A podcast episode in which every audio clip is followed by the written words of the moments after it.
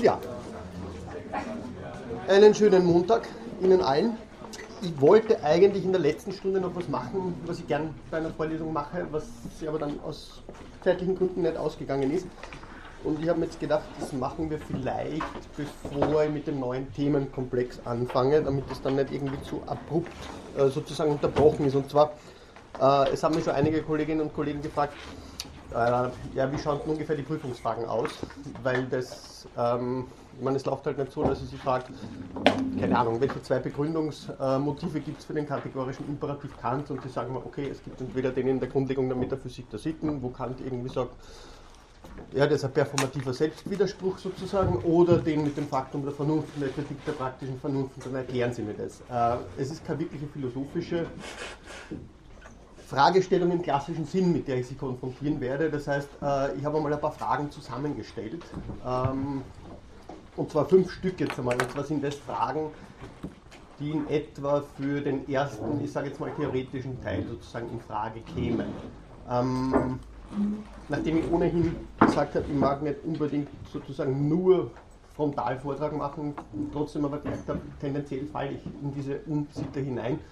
Ähm, würde ich mal sagen, geben wir uns vielleicht zehn Minuten zu Beginn dieser Sitzung, dass Sie sich, ich weiß nicht, zu viert oder zu fünf zusammentun äh, und jeder sucht sich eine Frage aus. Sie schauen sich mal kurz durch, Brainstorming, Art, ja, äh, wie würden Sie an die Frage herangehen? Ähm, einfach damit Sie ein Gefühl dafür bekommen, wie ich mir die Fragen eigentlich vorstelle. Ja. Ähm, das bringt vielleicht auch ein bisschen was im Hinblick darauf, dass Sie dann die, Erweitere, die Erweiterungsliteratur ähm, ein bisschen strukturierter Sie sozusagen ansehen können. Also ich werde nicht fünf Fragen stellen, aber vier vielleicht und zwei davon kann man sich aussuchen. Das heißt, äh, wie gesagt, Sie müssen ja nicht alles aus der Erweiterungsliteratur bearbeiten, aber sozusagen für den theoretischen Hintergrund ist es ganz sinnvoll, ein paar Weichenstellungen zu haben. Okay, also ich würde sagen, geben wir uns die 10 Minuten, dann vielleicht nochmal 5 bis 10 Minuten gemeinsam dazu zu diskutieren. Ähm, dann haben Sie jetzt einmal mitten im Semester eine Idee davon, wie der theoretische Teil aussieht. Einverstanden? Ist das von Interesse? Okay, dann, ich weiß nicht, wie viel ich jetzt gemacht habe. Ähm, gehen Sie es bitte mal durch. Im schlimmsten Fall halt zu zweit oder eben zu fünf. Und naja, sozusagen selbst verwalten. Tun Sie sich zu viert oder zu fünf mal zusammen und dann gehen wir kurz durch 1, 2, 3, 4, 5, wer die Themenschwerpunkte macht. Dann können wir das sozusagen gemeinsam schneller arbeiten. Okay, wir können einfach so machen, dass immer eine Reihe zusammenarbeitet. Das reicht vielleicht auch. Ja.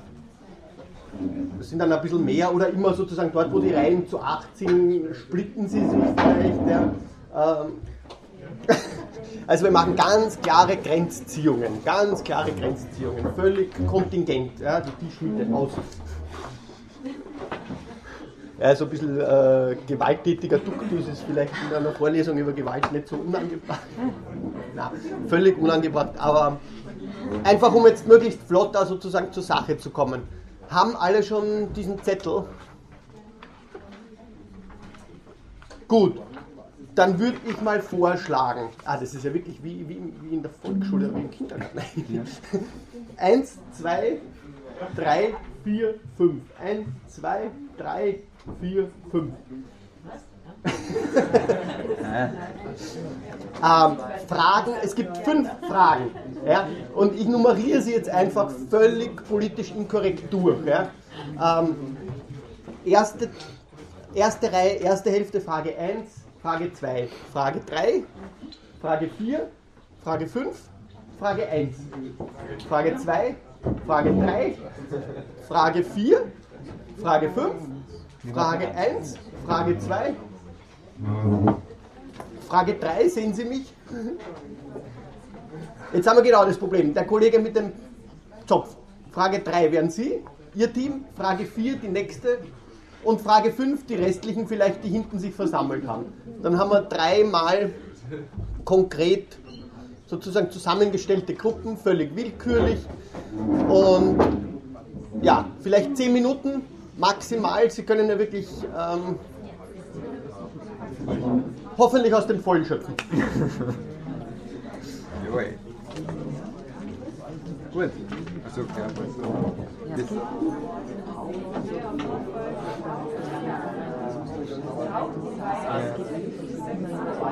von dies verstanden physische Gewalt, äh, physische Gewalt Okay, ich würde sagen, unterbrechen wir diesen Reflexionsprozess, ist ja relativ gewaltsam. Ähm, es, ist, es ist ja. keine Prüfung, äh, sozusagen nur Vergegenwärtigung möglicher Fragen, ähm, die, die bei der Prüfung gestellt werden könnten. Ähm, und hören wir uns an, sozusagen vielleicht auch wirklich stichwortartig ganz flott, was sozusagen die einzelnen Gruppen äh, herausgefunden haben, wo sozusagen in der Stoßrichtung sie hingehen würden in der Diskussion. Wir können das auch noch kurz diskutieren. Ähm, wir können das am Schluss auch nochmal machen, dann zu, den, zu dem zweiten Teil, auch weil da Fragen immer wieder aufgetreten sind, so wie, wie läuft die Prüfung ab. Ja? Also einerseits theoretischer Teil. Ähm, Sie haben da im, im, Semesterprogramm sozusagen diese Schwerpunkte, die ich festgemacht habe. In der Klammer dann eigentlich immer die Literatur, auf die ich mich immer ähm, bezogen habe. Ich habe Ihnen dann noch weitere genannt. Ich habe jetzt die Literaturliste auch noch ein bisschen erweitert. Äh, die ist auch online inzwischen. Ähm, und gerade für die heutige und für die nächste Stunde betreff Rassismus gibt es jetzt noch einige, also einige, eigentlich drei Texte, ähm, die ich noch reingestellt habe, beziehungsweise die es beide übers Netz gibt, die zwei, und der dritte ist nur ein Hinweis, ähm, damit Sie da ein bisschen mehr ähm, noch zum Reinlesen haben, wenn Sie sich auf diesen Schwerpunkt jetzt beziehen. Ja. Und wie gesagt, der zweite Teil der Prüfung das ist sozusagen Ihr Schwerpunkt. Ja? Äh, Sie müssen sich also nicht wirklich auf interaktive Gewalt, soziale Gewalt, beispielsweise Rassismus oder organisierte, beispielsweise Krieg oder Genozid, auf alle drei vorbereiten im zweiten Teil. Ja? Auf eine. Ja, auf eine, aber die dafür intensiver. Ja. Mhm. Ähm, da können Sie sozusagen wirklich reingehen, können Sie die Texte anschauen, die ich vorgeschlagen habe, andere Texte ergänzend hinzuziehen und ich werde eine relativ weit gefasste Frage stellen. Ja. Ähm, das heißt, es ist nicht unbedingt sinnvoll, den Essay vorher auszuarbeiten, weil er schon ein bisschen sozusagen, weil es ein bisschen eine, eine Schlagrichtung bekommen soll, das Ganze. Aber grundsätzlich sind Sie da völlig frei, nehmen Sie interaktiv, sozial oder organisiert und worauf Sie sich beziehen. Okay? Ja, das ist so eine schwierige Frage. Am Anfangs habe ich gesagt, ja, ähm, mache jetzt nicht unbedingt einen Rückzieher. Ja. Ähm, ich finde es deswegen ein bisschen problematisch, weil man oft dann dazu tendiert, sie in diesen Texten einfach zu verlieren. Und sie haben eigentlich nicht so unglaublich viel Zeit, ähm, um zwei theoretische Fragen und ein Essay zu schreiben. Also sie können sie mitnehmen, ich finde es nicht unbedingt notwendig. Ja, ähm, aber ich habe gesagt, es geht, also es geht auf jeden Fall. Okay. Ähm, darf ich mal kurz den Zettel ausbauen? Ich habe schon wieder vergessen, was ich da zusammengeschrieben habe. Ähm, na gut, Erste Frage. Welche Gruppe mag zu 1 kurz Stellung beziehen? Bitte. Ja, die erste Frage zur Frage ist gleich mal, was ist wirklich gefordert? Und im Endeffekt ist für mich zumindest aus der Fragestellung nicht die Definition gefragt, sondern auf was muss ich achten, wenn ich es definieren will. Mhm. Also einerseits diese Unterscheidung zwischen im Englischen Power and Violence. Mhm. Wie, also geht es jetzt wirklich um die Gewalt im Sinne von physischer bzw. psychischer Gewalt oder geht es auch um diese Gewalt äh, als Sinne von Ordnung äh, mhm. zur Aufrechterhaltung von irgendwelchen ja, gesellschaftlichen Normen oder so? Also das wäre okay. für mich einmal die Frage gewesen. Das wirklich zu definieren, den Begriff, glaube ich, das haben wir eher wenig gemacht. Das haben wir eher weniger gemacht. ähm, Sie haben es jetzt implizit sozusagen schon angedeutet, wieso, weil das Problem eben in eine ganz andere Richtung eigentlich geht. Ja.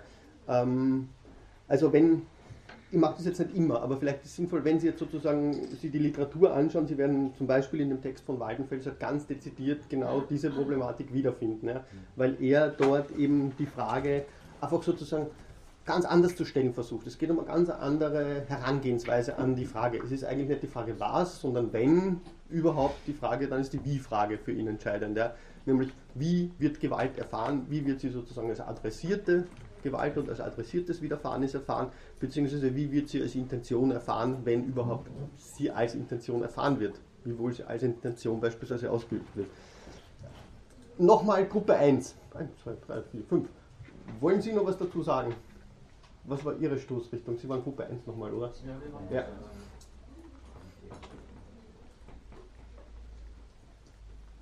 Das kann ja durchaus stichwortartig sein. Äh, in welche Richtung würden Sie gehen oder ganz ähnlich? Ja, dieses Kontinuum der Gewalt war, glaube ich, Okay.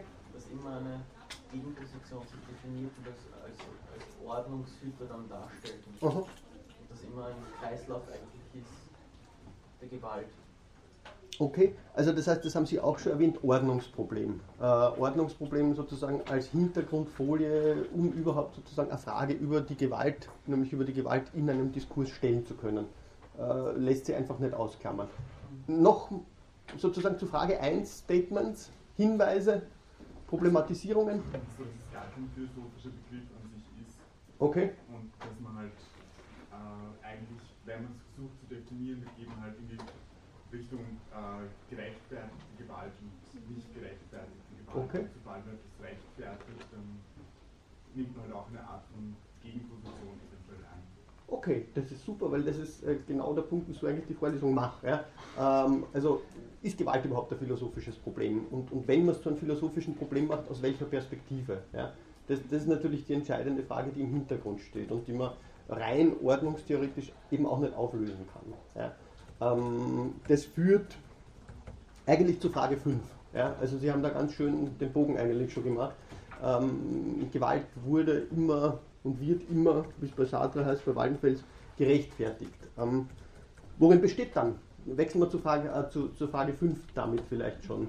Es sei denn, es gibt jetzt unmittelbar noch Hinweise dazu oder Fragen dazu. Ähm, worin besteht genau diese philosophische Problematik der Gewaltrechtfertigung? Hat da jemand zur Frage 5, wann haben Sie Ideen? Ja, die Frage vom, des Ursprungs der Gewalt und eben Mhm. als äh, Gewalt als Antwort. Mhm. eine, also als gegen, äh, gegen eine andere Gewalt, gegen eine andere frühere Gewalt gerichtet, aber die ursprünglichste äh, sinnlose Gewalt ist halt nicht ist schwer, so, schwer zu definieren, schwer zu finden. Mag, mag wer kurz dazu Stellung nehmen? Also das ist schon ein wichtiger Hinweis auf, die, auf diese ursprüngliche Gewalt. Ja. Das ist, ich habe das versucht mit, mit, mit der Diskussion von Naturkultur, wir werden es ein bisschen sehen mit Natur, äh, mit Kulturbarbarei. Ähm, was ist das Problem? Wa- Was ist das Problem an dieser ursprünglichen, sinnlosen Gewalt? Ist das ein Problem? Äh, oder ist das einfach sozusagen ein Platzhalter? Auch diese Annahmen- Bisschen lauter bitte. Auch diese Annahmen vermeintlich natürlichen Gewalt sind aufgenommen, sind aufgenommen, wie wir jetzt gesehen haben, Okay. verschiedenen ähm, Vertragstheoretikern. Zum Beispiel, genau. Äh, das heißt, was hieße das für, einen philosophischen Heran, für eine philosophische Herangehensweise? Es ist auch bereits ein Erklärungsversuch oder ein Rechtfertigungsgrund, wenn ich so eine Gewalt annehme. Mhm. Was hieße das dann? Dass sie ja natürlich ist und dann dadurch gerechtfertigt ist. Und was hieße das für einen philosophischen Ansatz? Gegengewalt aufstellen. Genau, aber- aber-? Aber wenn ich jetzt, wenn ich jetzt sozusagen zurückfragen will, wenn ich nach diesem Ursprung, wenn, wenn ich diese Frage nach dem Ursprung sozusagen wirklich stellen will, was, was heißt das dann für den philosophischen Diskurs? Kann ich mir eigentlich immer nur in diesem Zirkel von Gewalt gegen Gewalt, Gewalt ursprünglicher Gewalt, äh, ursprünglich illegitime, dann gerechtfertigte Gegengewalt bewegen oder komme ich, ist philosophisch sozusagen angezeigt, dass ich mich irgendwie aus dem Zirkel rausbewegen muss? Also ganz primitiv denke ich, das ist ja ein ethisches Problem. Also wie, wie, wie, wie, soll sich der Einzelne, das Individuum oder auch der Staat sozusagen moralisch verhalten, Mhm. damit das Individuum oder, oder auch eine, eine Gruppe sozusagen äh, nicht verletzt wird ihrer, ihrer Würde oder was auch immer, was man dann als allgemeines Prinzip für die Menschheit hingestellt hat. Mhm. Ähm, der Verweis darauf, dass was ein ethisches Problem ist, gibt dem noch nicht unbedingt eine philosophische Dignität, würde ich sagen. Ähm,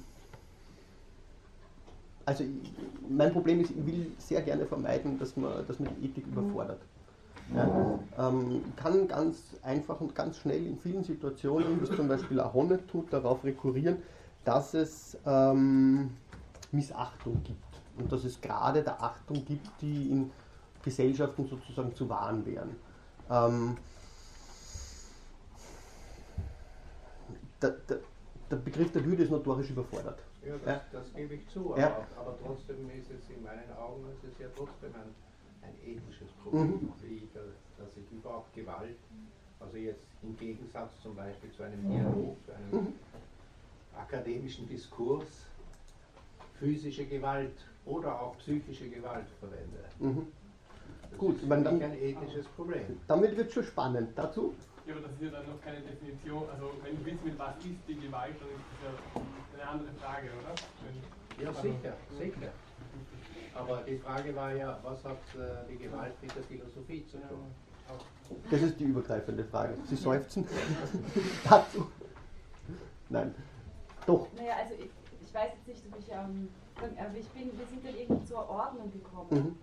Also weg von der Gewalt immer als Antwort auf eine Vorherige. Mhm. Es, geht, es geht um die Ordnung und diese Ordnung, wie wir das bei, in, in, in der Sitzung mit Hobbes und Leviathan äh, einmal angerissen haben oder besprochen haben, dass die Ordnung im Prinzip die Unordnung braucht, um sich selber zu legitimieren und sie braucht daher auch die Gewalt.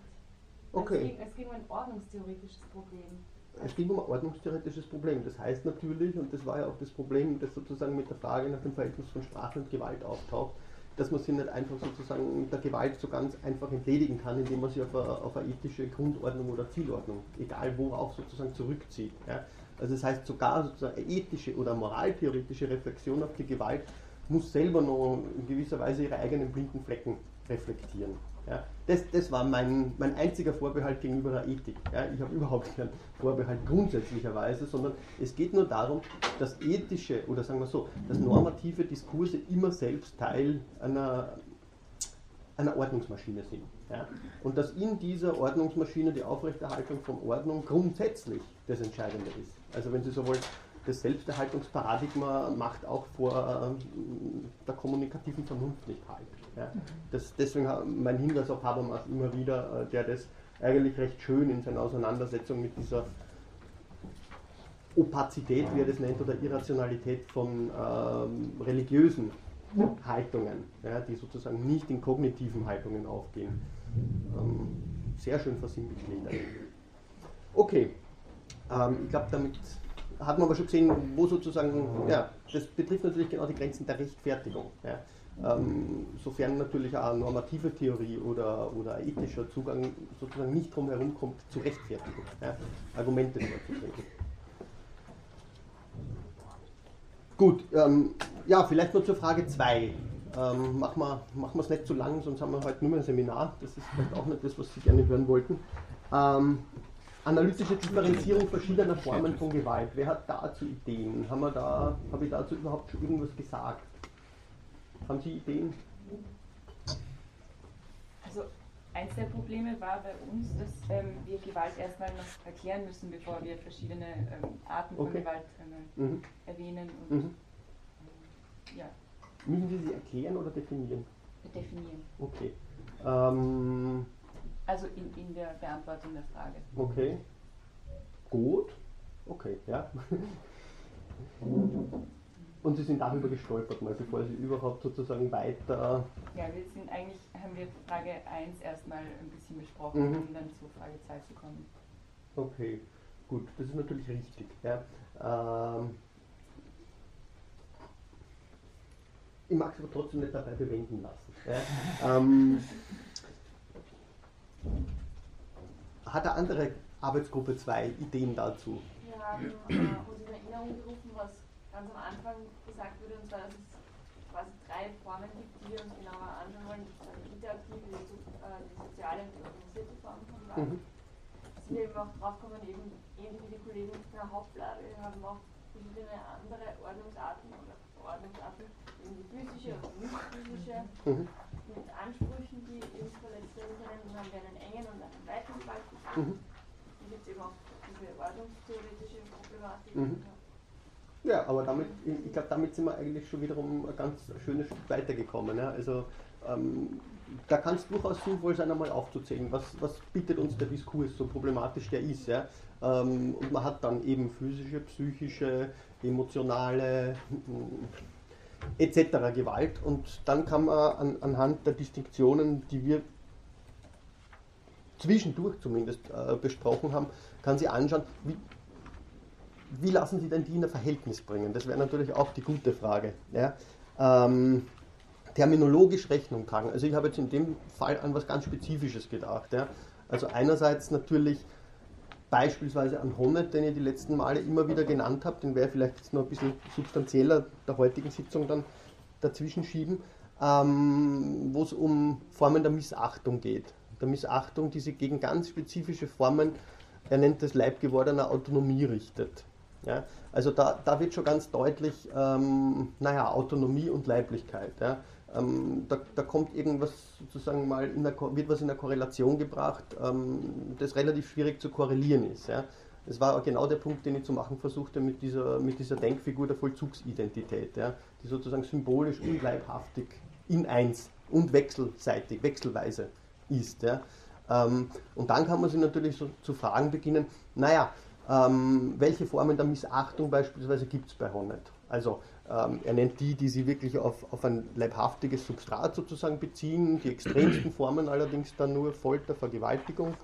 Ähm, und dann bezieht er sich schon auf ganz andere Korrelate von selbstbezüglicher Integrität. Ja, dann geht es beispielsweise um die Person als Träger von Rechten, ja, äh, wo scheinbar gar nichts mehr gesagt wird über, über die Körperlichkeit dieser Rechtsperson. Und dann geht es über die Person als Träger von sozusagen kulturellen Zuschreibungen. Also je verschiedene Formen, wie ein Selbstverhältnis äh, sich selbst auffasst. Ja? Ähm, da wird Verschiedenes verletzt. Bei Honnet finden Sie das sehr schön in diesen verschiedenen Korrelatideen, die er da, die er da hinzufügt. Also Selbstvertrauen, sozusagen die, die, die basalste physische Gewalt, zerstört sozusagen dieses Selbst- und Weltvertrauen des, des Menschen aufgrund ihrer ursprünglichen Angewiesenheit auf andere ähm, übereignet wurde. Und ähm, das wäre eben nur die erste. Die zweite wäre die Selbstachtung und das dritte wäre die Selbstschätzung. Ja? Also das wäre ein Versuch, verschiedene Formen von Integrität oder Identität, das ist nur schwierig, sozusagen zu bestimmen, die verletzt werden können. Und dann kann man sich fragen, das wäre wiederum, was bei Weidenfels ganz schön drinnen steht, ähm, naja, ich unterscheide lieber angreifende, sagt er, von ausschließender Gewalt. Ja.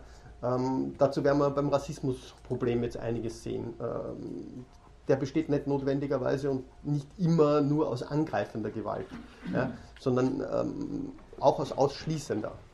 Direkt, indirekt, sagt Waldenfels. Also Sie finden, Sie finden in, diesen, in diesen Texten eigentlich sehr viele Hinweise darauf, wie die Leute das Problem auch ein bisschen zu umschiffen versuchen. Ja? Dass, dass sozusagen ein, ein eindeutiger Gewaltbegriff überhaupt nicht zu leisten ist.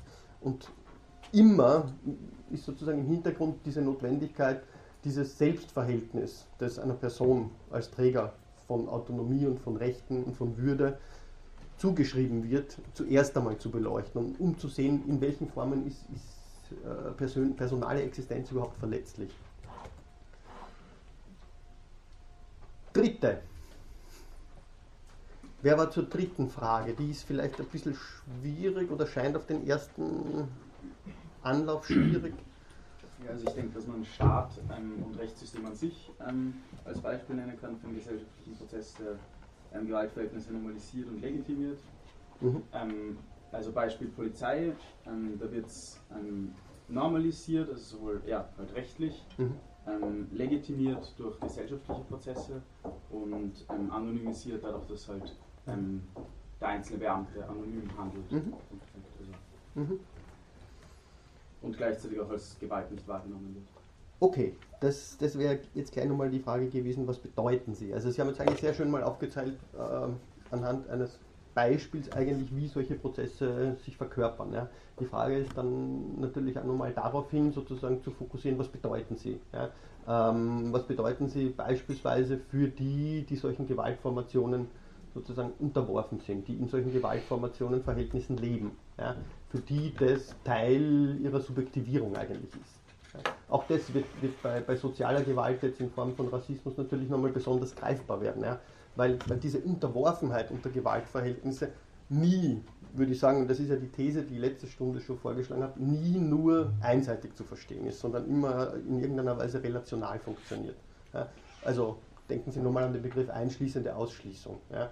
Ähm, aber grundsätzlich ähm, Normalisierung, Legitimierung, Anonymisierung, das, das ist, glaube ich, ein ganz, ganz entscheidender, ganz, ganz entscheidender Zug von Gewaltverhältnissen. Ja ähm, zum einen die Gewalt zu legitimieren und sie dadurch sozusagen in the long run zu normalisieren. Ja.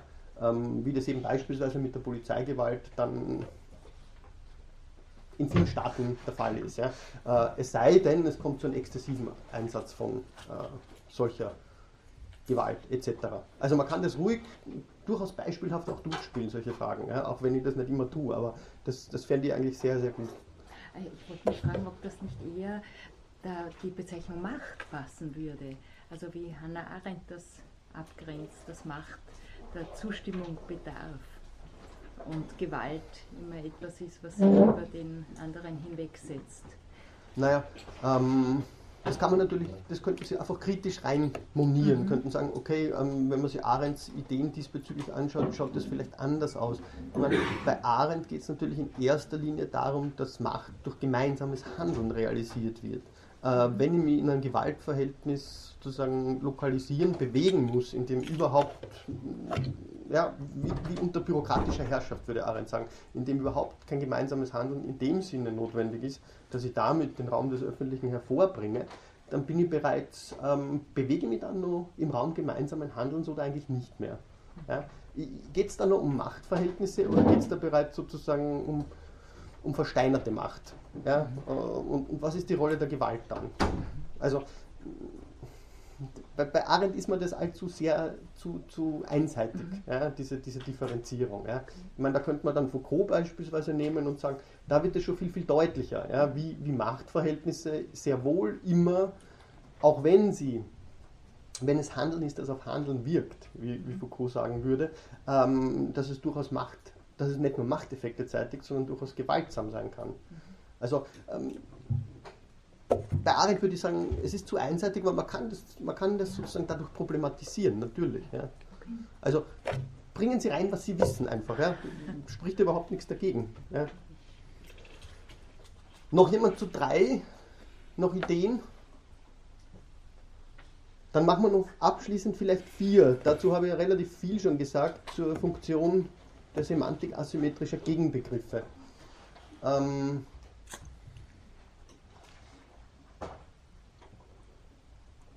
Oder habe ich dazu so viel gesagt, dass gar nichts mehr da ist? Wer hat denn vier behandelt? Wer mag sich exponieren?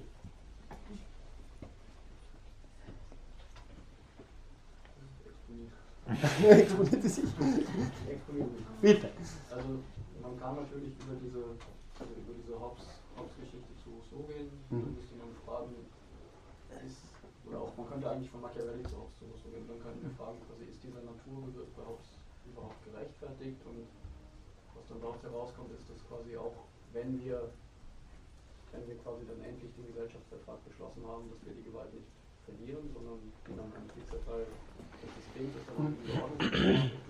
Dann können wir auch immer sagen, Gewalt gegen wen, also Gewalt als Abgrenzung quasi von, äh, das ist diese, diese, kommt diese, diese Geschichte mit, mit dieser ein äußere, man braucht immer einen äußeren Feind quasi. Es ist immer wir, und dann sind wir bei der Brauereigeschichte quasi, wir als, als die, die Guten grenzen uns gegen die, die anderen Das ist auch eine Sache, die bei Nietzsche rauskommt. Und äh, mhm. dann können wir auf diesen Foucault-Diskurs, den Sie gerade eben erwähnt haben, gehen und können dann noch eine Unterscheidung zwischen Macht und Gewalt machen. Mhm.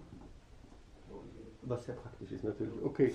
Ähm, ja, ein Beispiel. Ja. Ich meine, das, das wäre ein Beispiel, das ich eigentlich deshalb am Anfang relativ breit getreten habe, weil es sozusagen historisch so wirkmächtig ist und eben enorm, äh, enorme Bedeutung hat, weil es mit der Ausdifferenzierung eines, eines Begriffs von Ordnung sozusagen als menschlicher Machbarkeit im Zusammenhang steht. Ja. Da, da, da, ist sozusagen wirklich diese Zäsur dieser, dieser Epochen Wandel irgendwie angelegt bei, bei, bei Hobbes. Ja. Man kann das ganz anders sehen und ich meine, damit leite ich vielleicht wirklich ähm, abschließend um zum heutigen Thema, ja, das Verhältnis Natur-Kultur. Ja. Das, ist, äh, das ist natürlich, wenn man das so formulieren kann, vielleicht ähm, ein Kern äh, der Idee, der Idee, ein Kern äh, rassistischer, wie soll man das nennen, ein, ein, ein Kern jeder Form von rassistischer Vergesellschaftung. Nennen wir es einmal so. Das ist vielleicht ein bisschen widersprüchlich, aber vielleicht nicht so schlecht. Ja?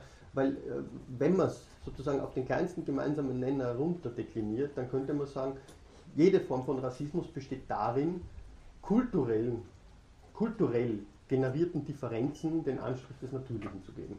Ja. Und damit haben sie wieder ja, sozusagen diese, diese Figur, diese Figur des Außerordentlichen, des Bedrohlichen, des Minderwertigen, des Unreinen, was auch immer. Ja. Es gibt sehr, sehr viele äh, eben heteronormative Dichotomien, die da in Frage kommen, ähm, die da eingesetzt wird. Es geht darum, sozusagen den anderen zu naturalisieren.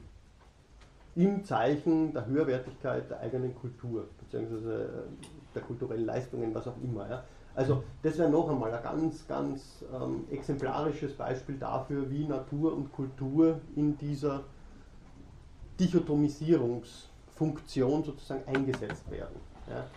Ähm, aber dazu mag ich jetzt sozusagen übergehen. Sie hatten gleich dazu noch eine Frage. Ja, weil, weil ja meiner Meinung nach, haben kurz diskutiert, äh, Dichotomie Lebewesen, Logos. Mhm dass man also da wirklich eben auf den Begriff Semantik konzentriert, dass also mhm. zum Beispiel Sie haben ja die moderne Naturwissenschaften, vor allem also in der, in der, in der Neurophysiologie, in den Neurowissenschaften, mhm. wo man also Begriffe verwendet, zum Beispiel das Gehirn ist der Mensch und das Gehirn denkt und das mhm. Gehirn und nicht der Mensch denkt und so weiter, was ja dann in der Praxis sozusagen gewaltmäßige Auswirkungen hat. Ein anderes Beispiel ist zum Beispiel die Hirntodkriterien. Das ist also eine, eine, eine gewaltmäßige, mhm. gesellschaftlich akzeptierte Sache, aber es ist semantisch, ist es, was ist tot und was ist tot. Mhm. Das daran habe ich gedacht in dem Zusammenhang. Also die, Sie finden genau das letzte Beispiel ist natürlich eins, eins der Lieblings... Äh, Themen bei Agamben. Ja, äh, also dort, wo es darum geht, was ist das nackte Leben. Ja, und das nackte Leben eben als das tötbare Leben gegenüber dem Leben in spezifischen Lebensformen. Ähm, ja, ganz klar. Ja, ich meine, das, das, man könnte die Debatte da einfach an ganz verschiedenen Punkten an, einhängen. Ja, da, wie gesagt, seien Sie kreativ, bringen Sie, bringen Sie die Beispiele rein. Ja? Also ich meine, es ist, es, ist, es ist keine Hirnwelt, es ist eine Lebenswelt. Ja? Es ist sozusagen die Frage, wie, wenn man Gewalt als Handlungsoption betrachtet, wie, wie ich es eigentlich immer vorgeschlagen habe zu tun, das heißt man kann gewaltsam handeln, muss es aber unter keinerlei Umständen. Ja? Ähm, dann hat das sehr, sehr viel damit zu tun, welche Relevanzen an sozial Handelnden in seinem sozialen Feld ansprechen und welche nicht. Ja? Und das auf ein letztlich sehr basales Reizreaktionsschema zurückzuführen, das man auch in der modernen Neurophysiologie nicht vollständig abgeschafft hat, ist, ist reduktiv. Ja? Ist reduktiv, gerade mit Bezug auf, auf, auf, Fragestellungen der Sozialphilosophie und der politischen Philosophie. Ja? Also ich weiß schon, dass es natürlich Debatten gibt wie die Embodied Cognition und so weiter und so fort, äh, die versuchen, die Kognitionswissenschaften sozusagen ganz anders zu positionieren und da auch solche Fragestellungen reinzubringen aber das scheinen mir mehr Desiderate zu sein als wirklich äh, Lösungen, die man inzwischen anstrebt. Ja.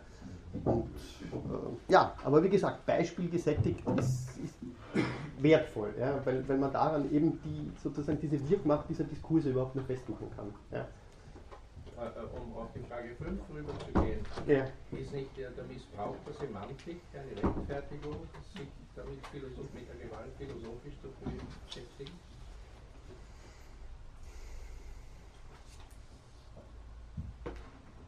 Sie haben jetzt die Frage ein bisschen verdreht. Sie haben gesagt, ist der Missbrauch der Semantik eine Rechtfertigung dafür, dass wir uns philosophisch damit beschäftigen? Natürlich. Ja. Ähm, weil, Sie, weil Sie die Ethik auch raushalten wollten. Klar. Man hätte ja kein Problem damit. Ja. Ich würde die Ethik auch nicht raushalten wollen. Ich würde nur sagen, ähm, überfordern wir sie nicht. Ja, überfordern wir sie nicht, nämlich im Hinblick darauf, dass, dass, dass sozusagen keine ethische Theorie vom Himmel geschneit kommt, sondern dass man, dass man sozusagen in sozialen Situationen, in, in sozialen Sinnwelten ganz konkret sehen muss, wie sowas wie eine ethische Intention überhaupt Form gewinnt. Ja? Ähm, dass, dass die klassischsten Begriffe der Moralphilosophie versagt haben, also da braucht man nur bei Hannah Arendt nachlesen, wenn sie was Böse reflektiert. Ja? Das Gewissen beispielsweise, ja? oder so, solche, solche Instanzen. Ich meine, Arendt macht sie nicht lächerlich drüber, aber sie, sie, sie zeigt sehr schön, äh, inwiefern sozusagen diese klassischen, diese klassischen Topoi der Moralphilosophie eigentlich enorm problematisch bleiben. weil sie so Aber voraussetzungsreich Warum haben wir sind. ethische? Das ist eine andere Frage, die wir, ich glaube, heute nicht beantworten. Ja. Nein, äh, klarerweise, weil, weil es darum geht, zu rechtfertigen. Ja, ich meine, wir stehen wieder vor dem gleichen Ordnungsproblem. Okay, also ich glaube, vielleicht darum ging es ja, ja. Sie sehen, dass man sie von einer Frage in dem Fall recht schön zu den anderen Fragen forthandeln kann. Äh, und dass Sie auch nicht scheuen sollten, die Fragen in, in Zusammenhang zu bringen. Ja. Ähm, das Thema ja, lässt sich nicht einfach sozusagen klipp und klar trennen. Ja. Die Frage nach der Rechtfertigung ist eine Frage nach der Ordnung. Die Frage nach der Ordnung betrifft die Frage der Definierbarkeit. Also die Fragen hängen natürlich zusammen.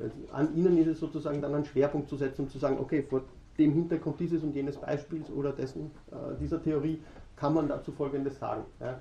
Sie werden sicher, wenn Sie, wenn Sie mit Gewalt als Thema arbeiten, keine erschöpfenden Definitionen finden. Und je weniger Sie damit arbeiten, geben wollen. Ja. Trotzdem in einer gewissen Situation, die durch Ordnung geprägt ist, durch Ordnungsansprüche, gibt es diese Notwendigkeit. Ja. Und da hat die Ethik beispielsweise ihr Recht natürlich. Ja. Okay, gut. Äh, Sie wissen also jetzt, was Sie erwartet. Das ist vielleicht auch ganz, ganz sinnvoll, hoffe ich. Äh, das, keiner, keiner fällt durch, oder? äh, wohin? Das hilft der Philosophie. Das kann ich mir nicht vorstellen. Also wenn Sie sich, wenn Sie sich der Gewalt als, als Problematik nähern, ähm, dann können Sie auch nur Probleme stellen. Ja. Ähm, nein, ich sage jetzt nichts. Ich sage besser was zum Thema, das uns ab heute beschäftigen wird. Und zwar eben ähm, möchte ich übergehen zu dieser Frage dessen, was ich terminologisch soziale Gewalt genannt habe. Und äh, ich habe am Anfang schon darauf hingewiesen, dass das eine sehr, eine sehr, sehr durchlässige Typologie ist. Interaktive Gewalt, soziale Gewalt, äh, organisierte Gewalt. Ähm, das ist eher aus einem sozialwissenschaftlichen Kontext gegriffen. Und ähm, ich glaube, wir haben am Ende der letzten Stunde, so hoffe ich zumindest, deutlich gesehen, dass eine Form kleiner Gewalt, äh, wie die Ohrfeige eben, in bestimmten sozialen Kontexten, in bestimmten historischen Zusammenhängen natürlich sozusagen überhaupt nicht auf ein rein interaktives Geschehen reduziert werden kann, sondern dass sich darin bereits eben, wie ich es genannt habe, Codes gewaltsamer Herrschaft sozusagen spiegeln, dass darin deutlich wird, wie der Umgang mit der eigenen Verletzlichkeit und mit der anderen Verletzlichkeit immer schon in, in einem ähm, kritischen Verhältnis miteinander stehen und dass man, dass man sich eigentlich ansehen muss, ähm, naja, wie sieht es in den verschiedenen Perspektiven aus, aus denen Gewalt immer wahrgenommen wird. Und das ist ja gleichsam auch die große philosophische Herausforderung für die Gewaltforschung. Gewalt ist eben durch und durch perspektivisch. Ja? Also ich muss dieser Perspektivität gerecht werden. Ich habe auf den Herrn Hitzler immer wieder verwiesen, der eben diesen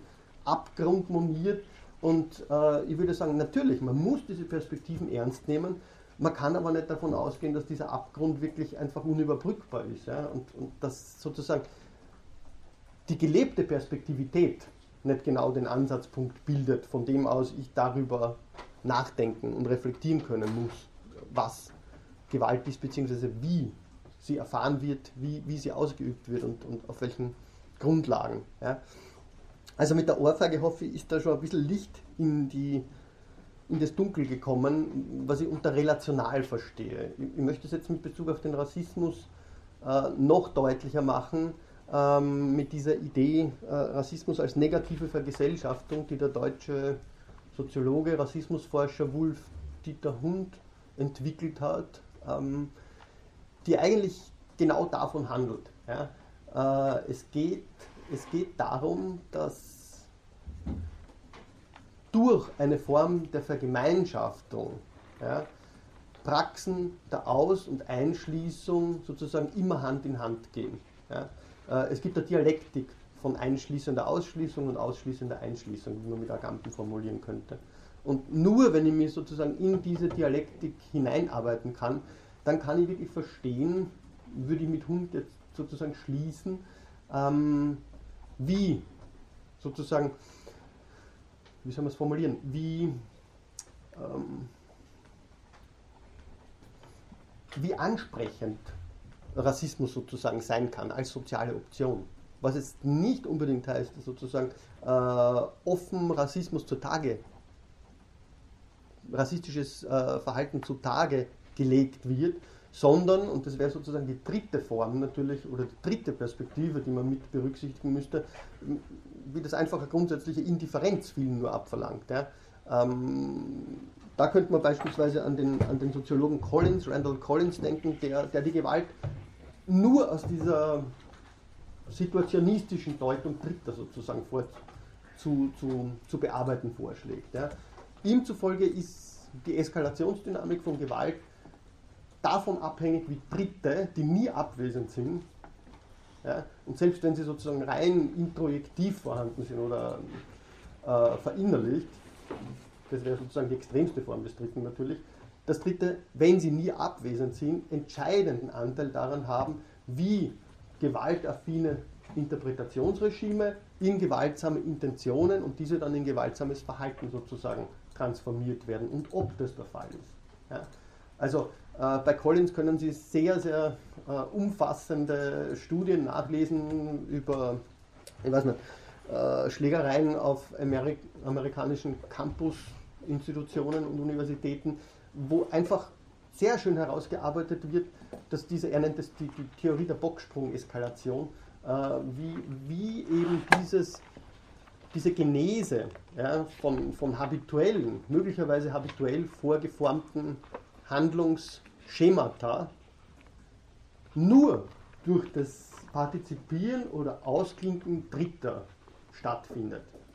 Ja. Äh, das ist natürlich, wenn man so will, auch eine sehr, sehr äh, emanzipatorische Perspektive, die er nochmal reinbringen will. Er, er würde sagen, es ist grundsätzlich so, dass man Gewalt, wenn schon nicht vermeiden, so doch extrem minimieren kann. Und das wäre Aufgabe der Zivilgesellschaft. Ja, also Sie sehen, da geht es natürlich um sozusagen eine Perspektive, eine soziologische Perspektive auf die Zivilgesellschaft äh, und auf die, auf die Potenziale, die die einzelnen Teilnehmer am Prozess der Zivilgesellschaft haben oder haben können. Ja. Also da geht es dann um vermehrte Aufmerksamkeit auf Gewaltdynamiken und so weiter und so fort. Und das ist natürlich der Mainstream, ich sage mal, einer pädagogischen Gewaltforschung. Gewalt in der Schule ist vielleicht für einige von Sie durchaus ein Thema in Zukunft. Ähm, da geht es um ähnliche Fragen. Ja. Wie kann ich sozusagen Gewalt dadurch minimieren, dass ich für sie sensibel mache? Wie kann ich Gewalt minimieren dadurch, äh, dass ich die Akteure, die sie zunächst und zumeist vielleicht einmal rausgehalten hätten, äh, dazu motiviere, in so einer Situation anders zu reagieren? Nicht notwendigerweise durch aktives Eingreifen, aber durch andere Handlungsmöglichkeiten. Einfach sozusagen dadurch Handlungsräume zu erschließen. Ja? Und nicht Indifferenz oder Machtlosigkeit äh, sozusagen zu perpetuieren. Also, okay, das, das, ist ein ganz anderes Thema, aber ähm, man sieht irgendwie, dass die Gewaltforschung sehr interdisziplinär eigentlich vorgehen müsste. Gut, zum Rassismus. Das ist äh, ein bisschen der Hintergrund. Ich beziehe mich jetzt nachdem ich das immer sage, eigentlich ganz stark auf den schon genannten Wolf Hund. Äh, Sie finden zwei Artikel von ihm äh, jetzt auf der Homepage eben. Es gibt dann noch ein drittes, ähm, einen dritten Text, das ist eine dieser schönen Einführungen im Transkriptverlag, das heißt einfach Rassismus in der Serie Einsichten. Und das ist sozusagen wirklich die ganz knapp gezogene Summe äh, eines sehr viel umfangreicheren Buches von ihm. Ein Buch, das ich sehr, sehr empfehle, weil darin einerseits sozusagen die theoretischen Grundlagen ganz klar herausgearbeitet werden und zweitens äh, auch verschiedene Formen skizziert werden. Ja? Also Formen, anhand derer sich ähm, mhm. rassistische Vergemeinschaftungspraxen historisch legitimiert haben. Also er, er diskutiert in seinem Kapitel da Kultur oder Kultivierte versus Barbaren, er diskutiert Reinheit, Unreinheit, äh, erwählte Teufel, zivilisierte, wilde, weiße, farbige, wertvolle, minderwertige. Also Sie sehen, das sind eigentlich Stationen einer historischen Rassismusforschung, um die es ihm auch ganz, ganz stark geht. Darauf mag ich nicht eingehen. Äh, das ist sozusagen eine sehr gut greifbare historische Einführung auch in den Themenkomplex, die zeigt, wie verschiedene solche heteronormative Diskurse eben in der Geschichte des Rassismus sozusagen verwandt wurden, um rassistische Vergesellschaftungspraxen zu legitimieren. Ja. Also wiederum da die Gewaltrechtfertigung im Zeichen dichotomischer Gedankengebäude äh, eigentlich. Ja. Und das, was mich in, an seinem Buch besonders interessiert äh, oder an seiner Herangehensweise, ist eben, dass er ganz klar zu zeigen versucht, wie ähm, die Naturalisierung kultureller Differenzen in all diesen Formen ähm, sozusagen durchgeführt wurde. Das ähm, setze ich mal sozusagen jetzt weit voraus und starte vielleicht mit ein paar eigenen Überlegungen noch dazu. Also wie schon, die, wie schon dieser Verweis auf diese verschiedenen historischen Spielarten zeigt, ist Rassismus ein immens vielgestaltiges Phänomen, das mit verschiedenen, verschiedensten sozialen und historischen Situationen einhergeht. Häufig wird Rassismus, äh, man kann es immer noch so finden, als eine pathologische Form begriffen, die wie ein Virus in den sozialen Körper eingeht, ihm befällt oder auch als Gen also auch dazu finden Sie Arbeiten, der individuellen oder kollektiven Identität sogar ähm, inhärent zu sein scheint. Eine Gesellschaft, das ist ein interessantes Bild, eine Gesellschaft oder einzelne Personen fangen sich den Virus gewissermaßen ein oder lassen eben, das ist die andere Rechtfertigung unter Anführungszeichen, oder lassen ihn Instinkten freien Lauf. Das ist keineswegs sozusagen nur ähm, nur Zeitungsschlagzeile, wenn man, wenn man liest, dass äh, die Immunabwehr hier geschwächt wäre, sodass politische und gesellschaftliche Ordnung die notwendigen Barrieren nicht mehr aufrechterhalten kann. Was, genau. Ja. Rassismus erscheint hier, könnte man dann sagen, als Produkt gesellschaftlicher Dysfunktionalität, als Ausdruck für eine Massengesellschaft, die in der Krise steckt. Ähm, und sei es im Zeichen der Globalisierung, und wird damit zum Symptom für eine unkontrollierte Ablehnung einer im Kern als destrukturierend aufgefassten Moderne gefasst. In den Sozialwissenschaften finden sich allerdings sehr, sehr viele Hinweise dafür, dass diese metaphorische Umschreibung natürlich völlig inadäquat ist. Der Rassismus hat sicherlich im Laufe der Geschichte immer wieder seine Gestalt verändert, aber es ist keineswegs sicher, ob sich überhaupt mit einem Wort all diese verschiedenen Ausprägungen fassen lassen. Ob sie in ihrer jeweils eigenen Logik sozusagen herausgearbeitet werden können. Der Rassismus, oder man sollte dann eben besser sagen, wie es die neuere Forschung tut, die Rassismen beruhen auf historischen Bedingungen. Ihre Strukturierung ist abhängig von der Form, in der diese sozialen Beziehungen und Gebilde organisiert sind. Das heißt, rassistisches Verhalten, rassistische Verhaltensformen, Verhaltensnormen existieren nicht schlechthin, brechen also nicht in gesellschaftliche Segmente, Schichten ein, so dass man sagen könnte, ja, äh, der soziale Körper erkrankt etc. Das ist vielleicht selbst noch eine ganz spezifische Form einer rassistischen Argumentation, könnte man mutmaßen. Also kurz und knapp, Rassismus ist weder Gen noch Virus, ja, sondern stets historisches Produkt und an soziale Beziehungen geknüpft, deren eines Merkmal er ist. Er ist also, so könnte man sagen, nicht die Ursache sozialen Verhaltens, sozialer Verhaltensweisen, sondern schreibt sich als Folge in soziale Verhaltensformen, Institutionen und Organisationen ein, in denen sich Identität konstituiert. Dies erklärt auch seine Undurchlässigkeit gegenüber Moralisierungskampagnen, rationaler Argumentation oder Hinweisen an die Regeln universeller Gleichheit. Rassismus ist also mehr als eine Auslegung der sozialen Welt. Er ist, könnte man sagen, eine bestimmte Art und Weise, sich in ihr zu definieren und zu positionieren und wird damit ein Erfahrungsmodus. Also diejenigen von Ihnen, die sich in der Soziologie zu Hause fühlen, äh, denken in dem Zusammenhang sicher an das Thomas Theorem, ähm, und an diese Logik sich selbst erfüllender Prophezeiungen. Also die Frage, ähm, wie bestimmte Auslegungen der Situation die Realität dieser Situation determinieren.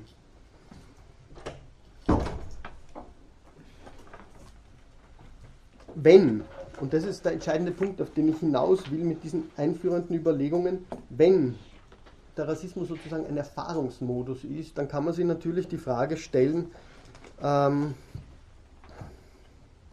ist er irreduzibel? Oder ähm, lässt er sich aufheben? Lässt er sich ähm, überwinden? Ähm, ich glaube, das ist eine ganz entscheidende Frage, die in der gegenwärtigen Rassismusforschung intensiv diskutiert wird. Sie brauchen nur an die, an die Diskussionen zu denken, die den Übergang vom sogenannten Rassenrassismus, der auf äh, die Existenz eines Konzepts von Rasse zu setzen müssen glaubte, äh, gegenüber neueren Formen des Rassismus wie kulturellem Rassismus ähm, oder Rassismus ohne Rassen, wie es auch so schön heißt, ähm, sich sozusagen anzeigt. Theo Goldberg, ein führender Rassismustheoretiker, hat das Problem, um das es geht, eigentlich sehr, sehr schön formuliert. Er hat den, den ganz einfachen Satz formuliert, der heißt da, Race is irrelevant, but all is race. Ähm, die Frage ist also, wie Rassismus, und ich, ich, will eben nicht mehr sagen der Rassismus, weil das wiederum eine Essentialisierung wäre, wie Rassismus oder wie Rassismen ähm, in, in die Form, wie Vergesellschaftung stattfindet, eingeschrieben sind. Und die Frage, die sie natürlich stellt, äh, Sie denken an, an, den Begriff, den ich am Anfang gebracht habe, den Begriff der negativen Sozialität, ähm, ist er aufhebbar oder ist er nicht aufhebbar? Ähm, es gibt in den USA inzwischen sehr, sehr viele Diskussionen, die sich die Fragen stellen, naja, Colorblindness, ähm, damit kommen wir offensichtlich nicht weiter, ja, weil das eben nur eine ganz spezifische Ausprägungsform des Phänomens betrifft und ähm, vielleicht überhaupt nicht sozusagen die zentrale. Also man könnte sagen, der Rassismus ist zwar einerseits verrufen und gleichzeitig dauert er überall an. Also brauchen Sie auch nur österreichische Zeitungen lesen, obwohl da vielleicht der Antisemitismus noch relevanter ist. Aber ähm, gut, ob das jetzt ein spezifischer spezifische Spielfall äh, von Rassismus ist oder nicht, auf das Problem mag ich nicht eingehen. Das sprengt, glaube ich, den Diskurs ein bisschen. Wenn man sozusagen auf die institutionellen Gegebenheiten schaut, äh, dann dürfte es Rassismus eigentlich nicht mehr geben. Ja? Äh, also Sie denken eben an Konzepte wie Colorblindness, Diversity etc., die Sie, äh, die wichtigsten Institutionen auf die Fahnen heften. Ähm, und man kann einfach rein historisch sagen, dass es sich seit dem Beginn oder seit dem 20. Jahrhundert im, im Generellen ähm, auf dem Rückzug befindet. Einerseits nämlich als politisches System wurde er sicher durch den Nationalsozialismus sozusagen endgültig ähm, desavouiert als soziales System ähm, ist er in verschiedenen Kontexten, also Sie brauchen nur äh, an, den, an den Übergang von der weißen Vorherrschaft in Brasilien zur sogenannten Rassendemokratie zu denken, ist er nachhaltigst in Frage gestellt. Und genauso ähm, eines der letzten Beispiele wäre noch Australien mit äh, dem relativ späten Übergang zu dem, was man dort auch Multikulturalismus genannt hat, oder zur positiven Diskriminierung in den USA ist er auch als sozusagen soziales System weitestgehend erschüttert. Aber trotzdem, äh, man denkt an die Weltkonferenz zu, zum Rassismus, ich weiß nicht mehr genau wann, Anfang des Jahrtausends, ähm, trotzdem gibt es ihn. Ja, und zwar vielleicht ähm, in vielen Zusammenhängen, in vielen Kontexten stärker denn je. Ähm, Man kann das jetzt natürlich sozialwissenschaftlich behandeln und nachfragen. Man kann aber auch, und das ist ein anderer Weg, den ich einschlagen möchte, äh, darauf beziehen, dass die Struktur und die Erscheinungsformen dieses Phänomens so komplex sind. Also wenn man sich anschaut, wie die Vereinten Nationen schon 1965 in einem sehr wirkmächtigen Dokument äh, Rassismus definierten, so ist diese kategoriale Fassung eigentlich nur äh, Zeugnis einer extremen Unschärfe. Ja, Dort ist die Rede von any distinction, exclusion, restriction or preference based on race, color, descent or national or ethnic origin.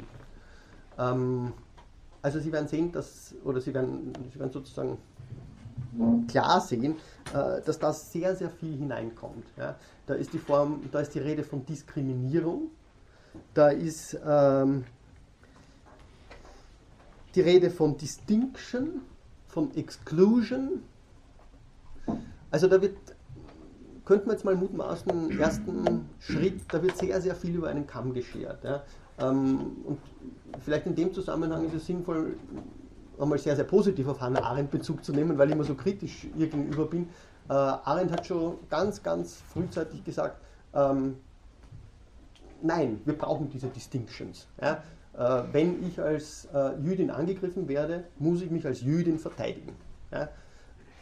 Wenn ich als Jude angegriffen wurde, werde, muss ich mich als Jude verteidigen. Ähm, sozusagen, wir können diese, wie sie sagen würde, kulturellen Merkmale ja, nicht abstreifen, ja, ohne sozusagen uns in unserem Selbstverständnis und unserem, in unserer Selbstachtung und unserer Selbstschätzung so zu unterminieren, dass damit unsere personale Existenz und unsere soziale Existenz völlig in Frage gestellt wird.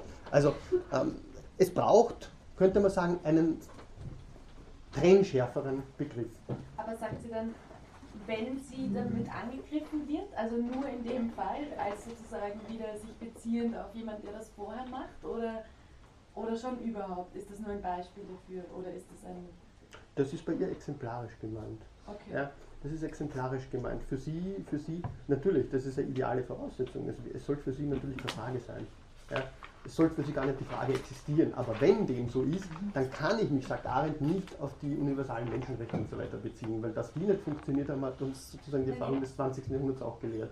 Ich finde es interessant, das jetzt so zu vergleichen mit diesem Gewalt- und Gegengewalt-Begriff, mhm. sozusagen Distinktion und Gegendistinktion, mhm. so irgendwie.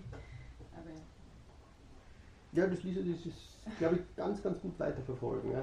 Ähm, ja, wobei man natürlich auch sagen muss, ich meine, jetzt bin ich schon wieder kritisch gegenüber Arendt, bei Arendt gibt es sehr, sehr problematische Fassungen. Ja, also gerade was sozusagen ihre Stellung zum Kolonialismus betrifft, gerade was äh, sozusagen die sogenannte Rassenfrage betrifft, also da ist Arendt alles andere als eindeutig. Ja. Eindeutig ist sie dort, wo es sozusagen darum geht, dass affirmiert werden muss, dass Identitäten in ihrer kulturellen und sozialen Artikulation unabdingbarer Bestandteil von Selbstverhältnissen sein müssen. Ansonsten erleiden wir das, was, was Patterson zum Beispiel äh, als Social Death äh, angesprochen hat.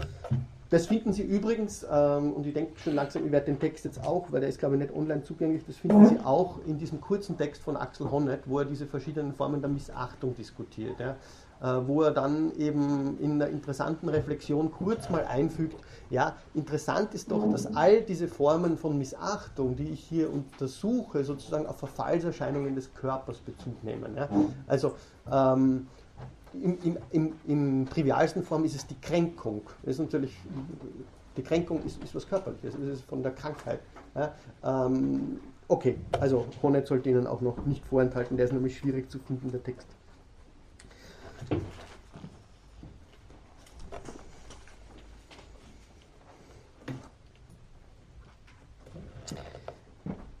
Ich mag jetzt nicht auf die lange Wissenschaftsgeschichte äh, des Rassebegriffs eingehen. Also das, das ist ein Kapitel, das sie, das sie sehr gut nachlesen lässt mittlerweile. Äh, vielleicht nur ein Hinweis, den Hund gibt in dem Zusammenhang, der mir sehr erhellend scheint. Äh, er weist darauf hin, dass schon zum Zeitpunkt der ersten Fixierung des Rassebegriffs die Definition eine immense Reihe ungelöster begrifflicher Probleme enthielt. Also man wollte sich zunächst, das ist, das ist der Hintergrund, natürlich auf distinkte natürliche Einheiten beziehen in diesem Diskurs, die sich zum Beispiel anthropometrisch oder genetisch erfassen lassen. Ähm, das war natürlich eine Unterstellung äh, einer älteren sozusagen wissenschaftlichen Auseinandersetzung äh, mit, rassistisch, mit rassischen Differenzen, jetzt unter Anführungszeichen. Ähm, der interessante Punkt, auf den er immer wieder hinweist und äh, der, mir, der mir der entscheidende zu sein scheint, ist der, dass Rassismus nie nur zwischen den Rassen, den sogenannten Rassen herrschte, sondern auch innerhalb sozusagen der Bezugsgruppen. Ja. Also für Hund ist es ganz, ganz relevant zu zeigen, dass in der sozusagen Geschichte des Rassismus der Rassenrassismus immer einhergeht mit einem Klassenrassismus und mit einem Geschlechterrassismus. Ja. Äh, das heißt, die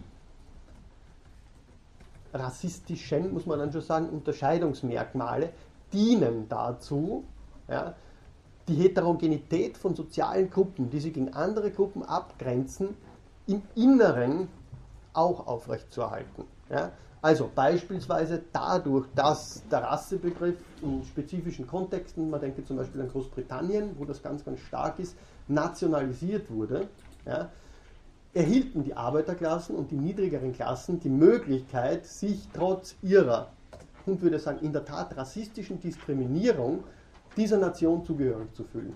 Ja. Ähm, das ist äh, vielleicht auf den ersten Blick sehr schräge These. Ja. Äh, das Spannende am Hund ist, dass er sehr, sehr weit zurückgeht in der Geschichte, um sozusagen deren Tragfähigkeit zu prüfen. Und er geht zurück natürlich bis zur griechischen Polis. Ähm, die griechische Polis sozusagen deren interne Differenzierung ähm, natürlich den vielen Interpretinnen und Interpreten ähm, nicht verborgen geblieben war. Also auch in der griechischen Polis funktioniert sozusagen die Abgrenzung gegenüber den Barbaren nur auf der Grundlage einer intern bereits äh, segregierten, will ich jetzt nicht sagen, aber intern, und würde wirklich sagen rassistisch sozusagen äh, strukturierten Gesellschaft. Ja. Das hat damit zu tun, dass nur auf der Grundlage einer ganz gewissen sozusagen Machtverteilung in der Polis, die für jeden Freien so und so viele Metöken, Fremde, Frauen etc. entrechtet, die Trennung nach außen hin funktioniert. Gut. Das können Sie bei Hund sehr, sehr schön nachlesen. Also vor allem in dem Text über, ähm, mir fällt mir nicht ein, es sind zwei drinnen. Ähm, da fällt mir nicht ein. Wenn Sie reinschauen, sehen Sie es gleich. Ähm, der Durchgang durch die Geschichte der Philosophie ist es dort, der eigentlich sehr, sehr spannend ist. Man kann sich dann zwischenzeitlich natürlich fragen, ist das Ganze jetzt ein bisschen sozusagen zu stark aus dem Blickwinkel der Soziologie geschrieben, ist sozusagen diese, dieses völlige Philosophie-Bashing, das Hund betreibt, nicht, äh, läuft es nicht aus dem Ruder, weil er sich sozusagen seine eigenen begrifflichen, aus der philosophischen Analyse sozusagen resultierenden begrifflichen Möglichkeiten sozusagen damit begibt. Ähm, das mag ich, ich mag die Frage nicht diskutieren. Ich glaube, das Entscheidende ist, dass er wirklich den Finger darauf legt, dass in philosophische Begriffsbildungen ja, und sozusagen in kategoriale Analysen, die ja, die ja trennscharf sozusagen schneiden und ausschließen, ja, dass darin immer schon eine ganz spezifische ähm, Gewaltsamkeit eben eingelassen ist und dass sich die in verschiedenen historischen Konnexen sozusagen auch artikuliert hat.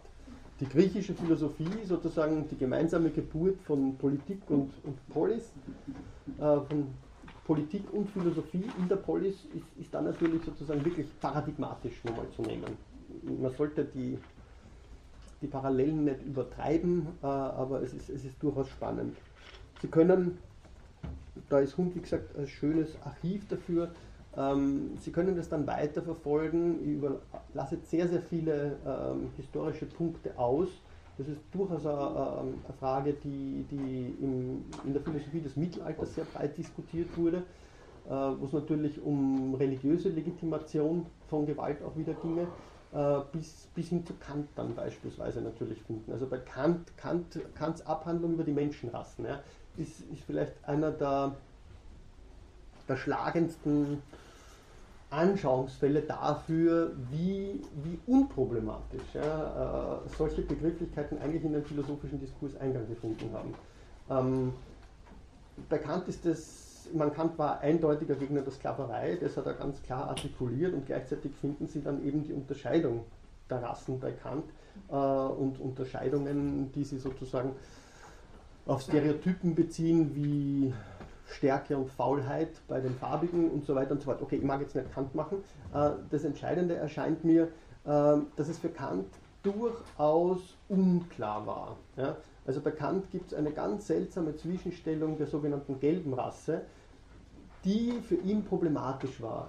Einfach aufgrund der Tatsache, dass aufgrund sozusagen des Wissensstandes natürlich sehr viel äh, an Kulturleistung und das früher als im Okzident in China und in Japan stattgefunden hat. Ähm, das war sozusagen für einen der Nachfolger Kants überhaupt kein Problem, nämlich Hegel, der sozusagen den objektiven Weltgeist dann von Osten nach Westen voranschreiten ließ, um zu zeigen, naja, gut, die hatten das zwar begründet, aber sozusagen die wirkliche Realisierung des Weltgeistes findet ganz woanders statt und äh, in gewisser Weise könnte man sagen, die haben sich dann darauf ausgeruht und sind faul geworden. Okay. Kurzer, kurzer Sinn langer Rede oder kurzer Sinn kurzer Rede. Ich mag auf diese Beispiele nicht eingehen. Sie können die bei Hund alle nachlesen. Äh, viel, viel philosophischer nuanciert in, in einer sehr umfassenden Darstellung bei Robert Bernasconi äh, der ein ich weiß nicht wie viel bändiges Werk über Rassismus äh, zusammengestellt hat, wo er all diesen Ausprägungen, ähm, ich sage mal, rassistischer Theoreme in der Philosophiegeschichte nachgeht. Das steht nicht auf der Literaturliste, weil es will niemand sieben Bände lesen, aber für diejenigen, die sich da sozusagen interessieren, sei Robert Bernasconi genannt, es ist ein Artikel von ihm drinnen.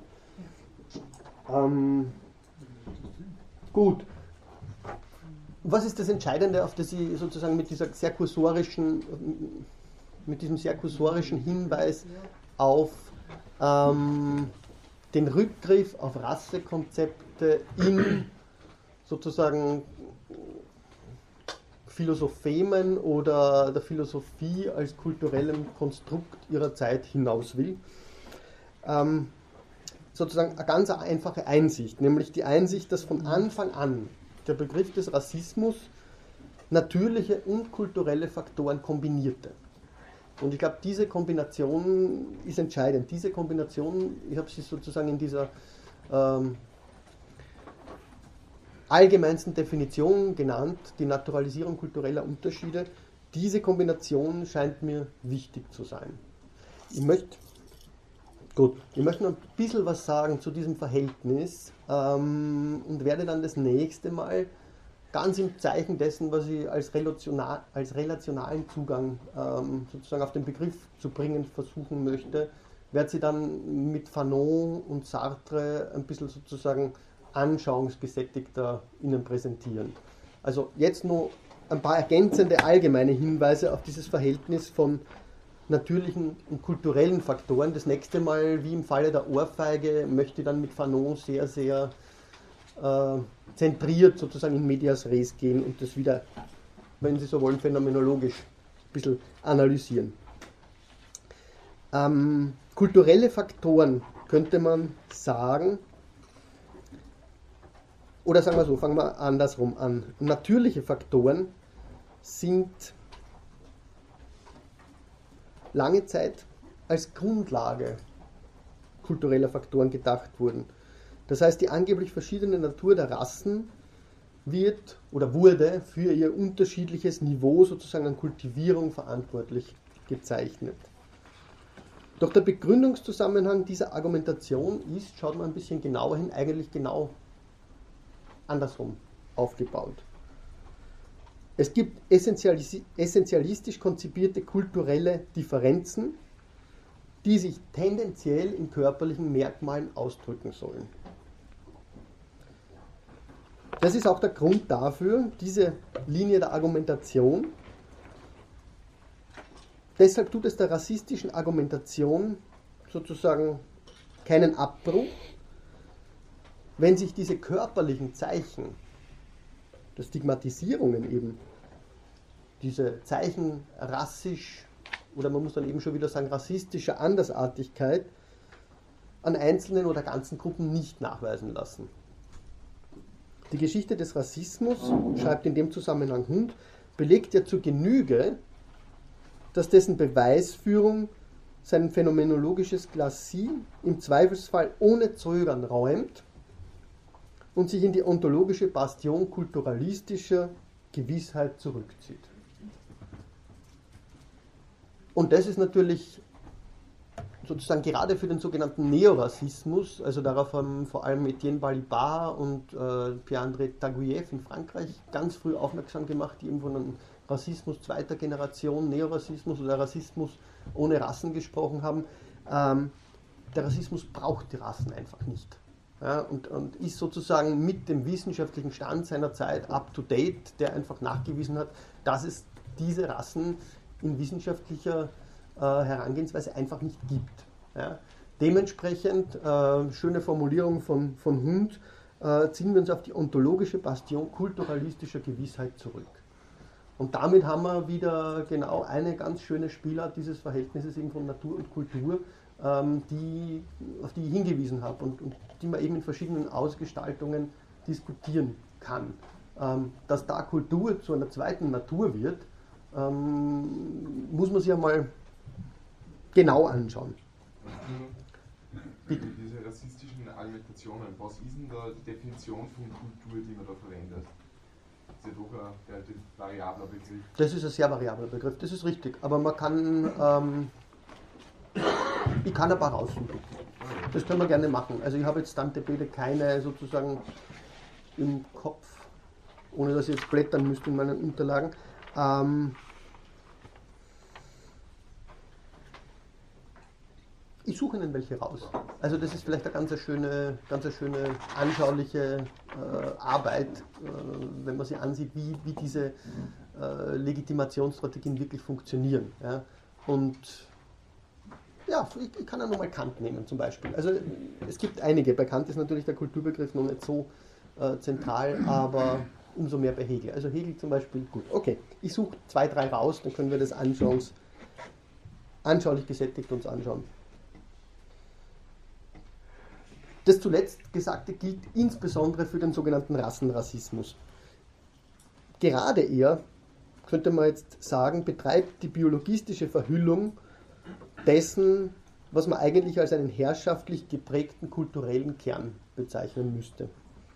Einerseits versucht er zwar im Begriff der Rasse die Geschichte rassistischer Gewalt und Unterdrückung, wie die Verteidigung daraus sozusagen entstandener Vorurteile über Hautfarbe, äh, Schädelgröße, Schädelform und schließlich Gene verschwinden zu lassen. Doch zugleich zeigen seine Diskriminierungsmaßnahmen, die von dieser sogenannten One-Drop-Rule äh, im Spanien des Mittelalters bis hin zum Judenstern eben reichen, dass auch er sich nicht in letzter Instanz, ähm, wieder eine schöne Formulierung von Hund, auf die Kumpanei der Natur verlassen kann. Sondern das, was man mit den Nazis eben den Mystizismus des Blutes nennt, äh, dass man das nur mit der ganz basalen, äh, mit dem ganz basalen Dezisionismus politischer Macht durchsetzen kann.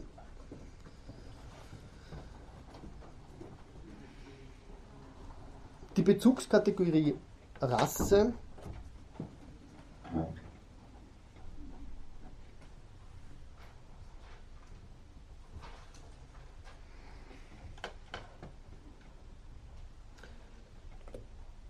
so kann man vielleicht zusammenfassend sagen, um, um, das ganz schnell jetzt auf den Punkt zu bringen, überspringen ein bisschen was vielleicht, ähm, ist deswegen so immens fraglich, weil der historische Prozess der Erfindung der Rassen immer an einen Prozess äh, sozioökonomischer, politischer Strukturierung zurückgebunden bleibt.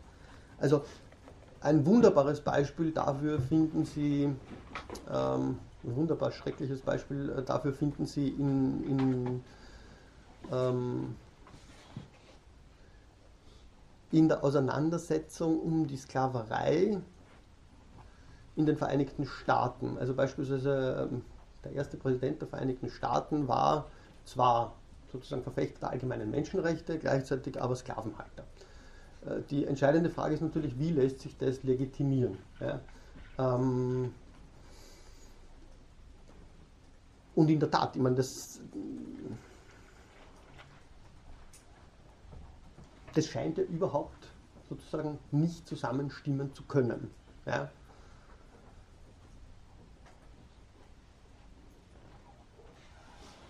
Wie kann man das zusammenbringen? Ja, indem man sich schwängert, wie er es getan hat. Gut, aber, Also gerade der Umgang. Äh, für, für, für, ihn waren das keine Sklaven. Also sie, genau. waren, sie waren zwar Neger und mhm. so weiter, aber er hat sie nicht. Für sie waren sie keine Sklaven, das waren eben einfach nur Diener. Und der Gehalt oder der Lohn war sozusagen Kost und Logis. Und er hat sie offensichtlich, was die Geschichte erzählt, recht human behandelt. Jein. also äh, einer unter anderem. Man muss natürlich sagen, dass da gerade dann enorm, enorm diversifiziertes Spektrum des Umgangs mit, ähm, ich meine von Aristoteles bestimmt sozusagen in der aristotelischen Tradition das Sklave als befähigtes Werkzeug bis hin zu äh, ja, einer gewissen Gastlichkeit gegenüber den Sklaven gab es da ein sehr breites Spektrum. Aber die Frage, die sich natürlich stellt, äh, betrifft natürlich die, die Definition des Menschlichen ja, in diesem Zusammenhang wollte das auch, äh, ja. dass, dass man ja das, Mensch, das Menschsein abspricht und ja. damit sind sie dann auch nicht Rechtssubjekt im Sinne der Menschenrechte. Genau. Ja. Also da ähm, würde ich eigentlich vorschlagen, steigen wir das nächste Mal ein, weil nämlich, das, der Kollege hat mir auf die, auf die gute Idee gebracht, äh, weil es da natürlich um eine ganz spezifische Auffassung von Kultur auch geht. Ja? Und eine ganz spezifische Auffassung davon, wie in sozialen Zusammenhängen ähm, überhaupt sozusagen diese, diese Formel Mensch ja, ähm, geschaffen wird. Und das erscheint mir, das erscheint mir überaus ähm, sozusagen als Ansatz sehr, sehr brauchbar zu sein. Deswegen, ich suche ein paar Definitionen raus und, und eine davon kann sich auf diesen äh, Kontext beziehen, der dort, ich meine, natürlich wie bei Kant besonders greifbar wird. Ja? Also der Denker der Aufklärung, äh, genauso hier sozusagen der der Politiker, nennen wir es einmal, der Menschenrechte, der universalen Menschenrechte. Ähm, dort wird es sehr, sehr gut greifbar. Ich möchte Ihnen vielleicht am Schluss, nachdem ich jetzt in keinen großen Zusammenhang mehr einsteigen will, ein sehr schönes Zitat vorlesen, das so ein bisschen zusammenfasst, äh, was ich am Anfang gesagt habe, nämlich ähm, diese Problematik, dass sozusagen Rasse irrelevant ist, dass sozusagen Rassismus aber omnipräsent ist. Ja. Äh, Sie finden das in einem Text aus dem Jahr 1952. Ähm, der hm,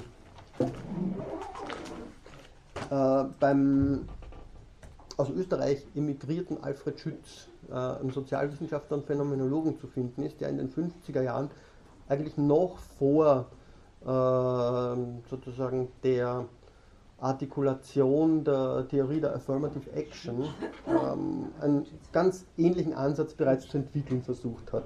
Äh, das stammt aus einem Text, der heißt Inequality and the Meaning Structure of the Social World und er schreibt dort folgendes. Wir täten besser daran, also ist die deutsche Übersetzung. Wir täten besser daran, mit Mut der Tatsache ins Auge zu blicken, dass die Vorurteile selbst Elemente der Auslegung der sozialen Welt sind und sogar deren Triebfeder ausmachen. Vorurteile sind Rationalisierungen und Institutionalisierungen des zugrunde liegenden Zentralmythos, auf den die Selbstauslegung der Gruppe gegründet ist. Und jetzt der entscheidende Satz eigentlich. Es ist Anfang der 50er Jahre. Ja. Es ist nicht sinnvoll, dem Negerfresser des Südens zu sagen, dass es im biologischen Sinn keine Negerrasse gibt. Also eigentlich hat Schütz damit was gesehen, was in den 90er Jahren erst thematisiert worden ist, nämlich das, was man den kulturellen oder Neorassismus eben nennt. Ja, ähm, die naturwissenschaftliche Forschung war noch nicht so weit oder teilweise so weit, ähm, aber was er so gesehen hat, war eigentlich oder er hat sozusagen einen Einblick in die Funktionsweise von sozialer Ordnung. Und zwar aus einem Blickwinkel, den man durchaus eben als negativistisch auffassen kann. Ja. Wir täten gut daran, ja, mit Mut der Tatsache ins Auge zu blicken, dass die Vorurteile selbst Elemente der Auslegung sind. Ja. Ähm, das ist keine normative Aussage darüber, dass das schlecht sei. Das ist nur eine Aussage darüber, wie sozusagen im Englischen heißt it's, it's what makes the clock tick. Ja? Äh, es ist sozusagen nur ein Hinweis darauf, dass diese Unruhe ja, der Uhr, wenn wir so wollen, wenn wir da bei der Clock tick bleiben, dass diese Unruhe, also dieses sozusagen disorderly Element von Order, von der Ordnung selbst permanent hervorgebracht werden muss. Also wiederum die ordnungstheoretische Konstruktion. Ja. Ähm, ich finde das deswegen so bemerkenswert, okay, weil Schütz daraus folgert, dass es grundsätzlich unmöglich sei, eine Welt zu imaginieren, in der das nicht existierte. Ja.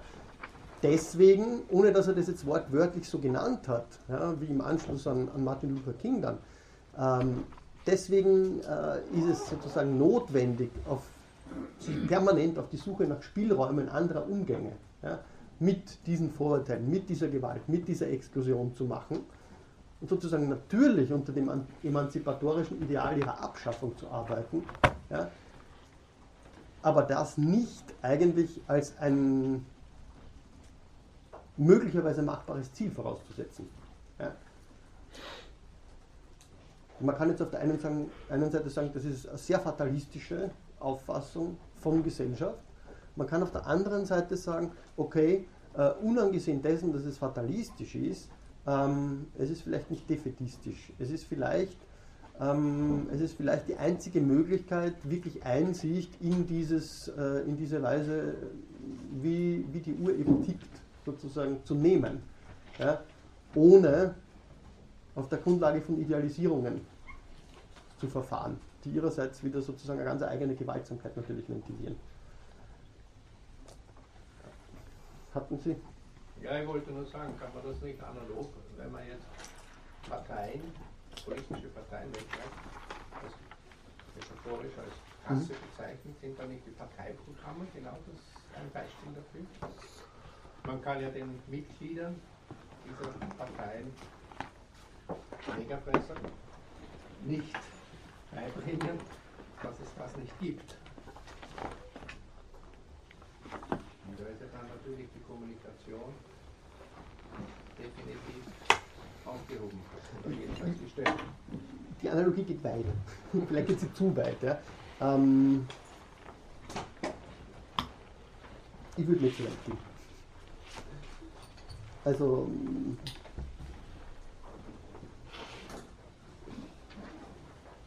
also das Interessante ist ja beispielsweise, wenn Sie sich anschauen, was letztens in der Zeit oder heute eigentlich in der Zeitung steht über Parteiprogramme und über Parteizugehörigkeiten. Ja. Ich meine, das Entscheidende daran ist natürlich, dass wenn ich einer Partei zugehörig bin, dann klassische soziologische Unterscheidung freiwillige oder unfreiwillige Mitgliedschaft.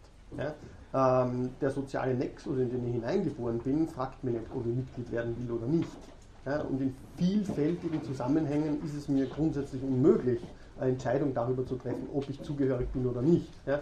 Ich kann mich theoretisch in die innere Emigration zurückziehen, sozusagen, äh, das wird dem Beispiel, dem Sklavenhalter relativ egal sein, ob ich das tue oder nicht, solange ich als nützliches Werkzeug diene.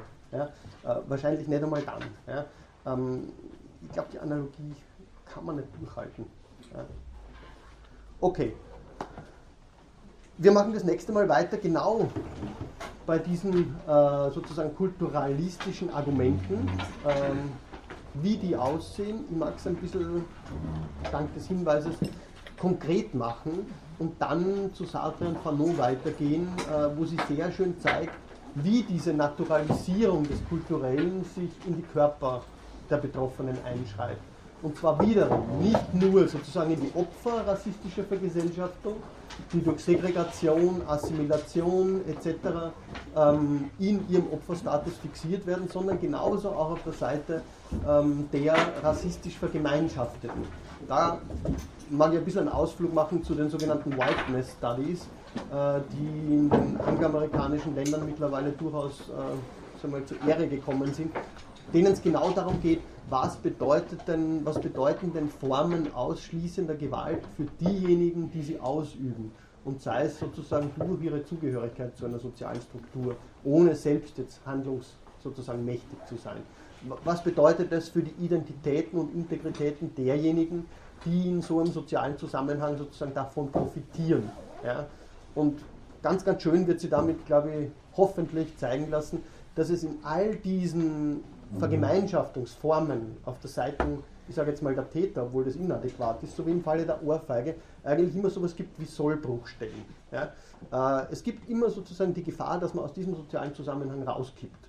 Und diese Gefahr des Hinauskippens wird sozusagen kurz geschlossen mit ganz bestimmten Bildern des anderen, des Fremden, äh, dem gegenüber es sich abzusetzen gilt. Und sei es jetzt durch Gewalt oder eben durch, durch andere Formen äh, des Ausschlusses, die jetzt nicht sofort als Gewalt bezeichne, aber natürlich im Sinne des weiten Gewaltbegriffs ja. Dankeschön.